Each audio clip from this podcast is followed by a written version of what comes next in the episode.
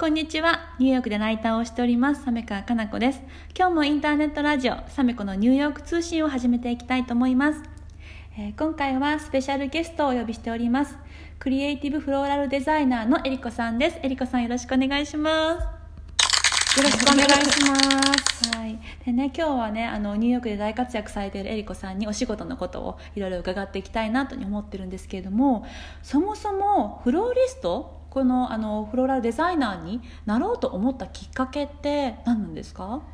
と私はあの進路高校生の時に、うん。進路を考えた時に、うん。本当は美大とか芸大に行って、うん。アートの仕事をしたかったんですけど、うん。まあ、父親にどんな仕事ができるのかって言ってあの、うん。反対されて、うん。もっと現実的な仕事を見つけなさいと言われて、でちょっと考えてでもやっぱりあの一般職よりは手に職をつけたアートの仕事がしたかったので、はい、いろいろ考えた結果、まあ、お一つの候補でうん。フラワーデザイナーという仕事があるっていうのを知って、うん。それでいろいろ調べてである、まあ、私の後に師匠となる、うん。あのダニエル・オストという人の幼少を見てう、ん、本を読んで？はい。うんもう作品集だったんですけど、うん。もうそれはそれは本当に素敵な本で、うん。お花の世界で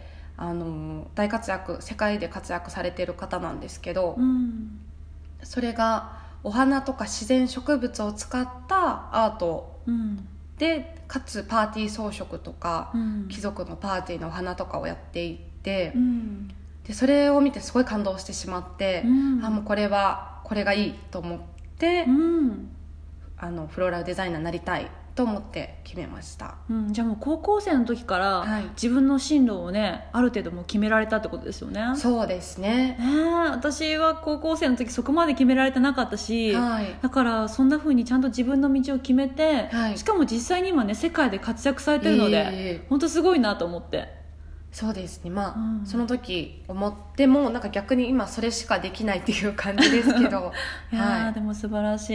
でね実際にそれで高校卒業された後に、はい。専門学校に行って、はい。でホテルで就職し、はい。フローラルデザイナーとして活躍され、はい。その後23歳の時に、い、はい、パリとベルギースウェーデンドイツという形でヨーロッパに1年間留学されるってことなんですけど、はい。これどういったきっかけで行こうと思ったんですか、それはですねあの、うん先ほど言ったあのダニエル・オーストのうん。仕事をやっぱり生で見たいと思って、うん。やっぱり本でしか見てなかったので、うんやっぱり実際生で見て、うん。実際その仕事してる姿とかも見て、うん。やっぱ生で見て学ぶのが一番いい仕様だと思ったので、うん。それがきっかけで行きましたね、うん。であと専門学校の時にも一度あの短期留学でうん。ヨーロッパに行ってたので、うん。その時にやっぱりもっとあの住んでみたいなっていうのが強かったので、うん。でやっぱり直接行って向こうの環境に慣れながらうん働くのが一番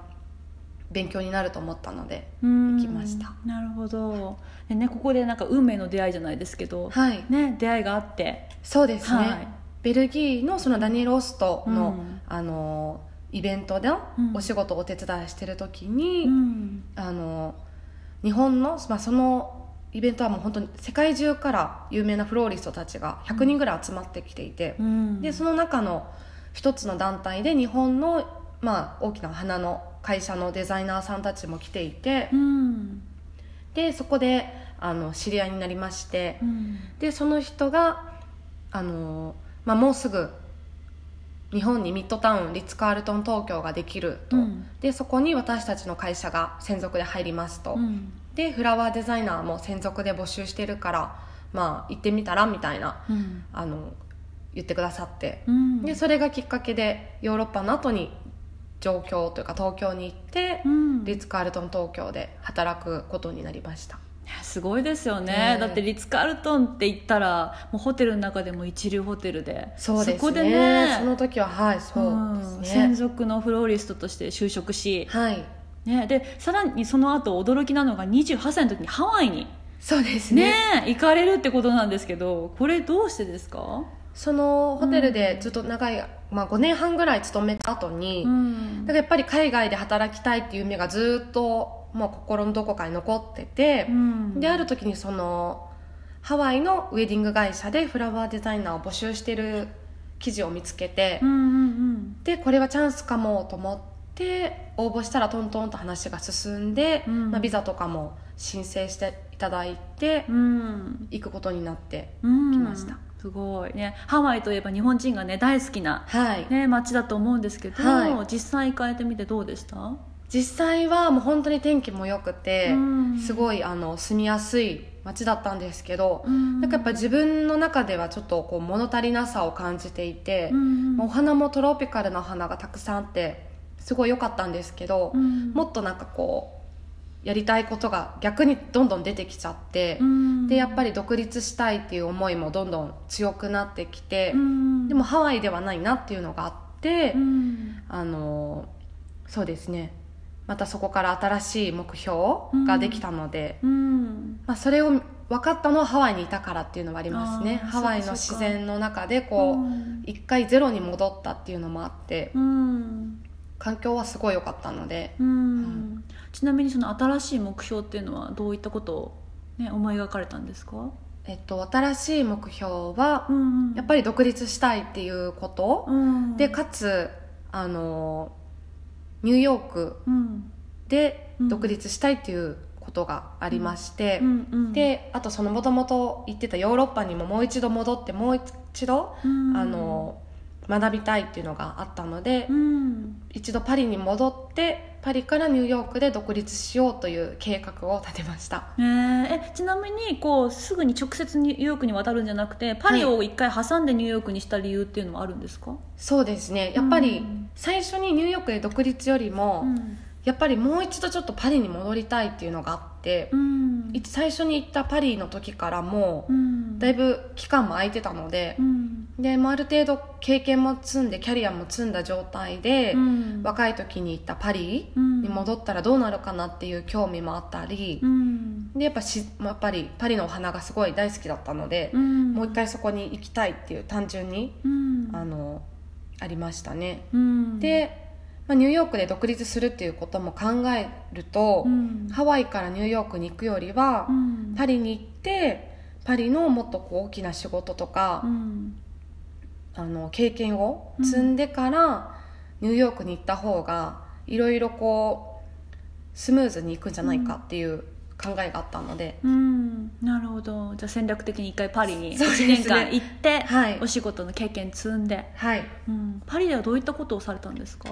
パリはですね、うんうん。あの一つは、うん。あのパリのファッションウィークのお花の仕事がしたかったので、うん。そこに関わってる、まあ、大御所フローリストのもとで、うん。クリスチャン・ディオールとかの店舗ですとか、うん。ファッションショーの仕事のお花をうん。やらせてもらったりとか、うんエルメスのブティックのお花を作らせてもらったりとか、うんすごい一流ブランドのね名前がどんどん上がってますね。そうですね、ん。やっぱああいう老舗のブランドはもうお花をふんだんに使うので、うん。もうすごいお花の仕事もたくさんあって、うん。はい、オペラ座とかベルサイユとかでパーティーとかもありましたし、うん。でそういうのは研修という制度でうん。働かせてもらって、うん。あと別の個人活動として、うん。あのフォトシューティングのうん。あのクリエイティブワークというか、うん。作品撮りをたくさんしました。うん。その作品撮りっていうのは、うん。あのファッションシュートのうん。エディトリアル撮影のうん。背景のお花のセットとかうん。スティルライフといって物撮りの例えばブランドの香水とか化粧品とお花っていうようなそういう撮影のスタイルがあるんですけど、うん。そういうのの作品撮りをたくさんして、うん。まあ、ニューヨークで独立した時にポートフォリオとして見せれるものをたくさうんんパリで撮影して作品をたくさん残しました。すごい。ちゃんとこうポートフォリオ作りのためにそうですね。その仕事をはいやっていって、はい。ね、でもパリで全然人脈がなかったと思うんですけど、はい。でもこうそういうすごいお仕事をやってやれた理由っていうのは何かあるんですか？いやもう本当に人脈とかはなかったですけど、うん。ファッションショーとかそのフローリストはもう直接お店に行って、うん。履歴書を持って行って、うん。ここでさせてくださいっていうだけですね。ねえでもそれでもちゃんとねそういったこう自分のプレゼンテーションうまくいって、はい。採用されて実際にそういった大きなお仕事携わることできたんですもんね。そうですねね後に。すごい。じゃあちゃんと勇気を持ってやったことがねつながっていったんですね、はいなるほど。でねこの後ねニューヨークに行かれるわけなんですけれども、はい。ちょっとお時間がね差し迫ってますので、はい。このお話の続きはまた次回の放送で伺えたらなと思っております。はい。はいじゃあえりこさん引き続きよろしくお願いします。よろしくお願いいたします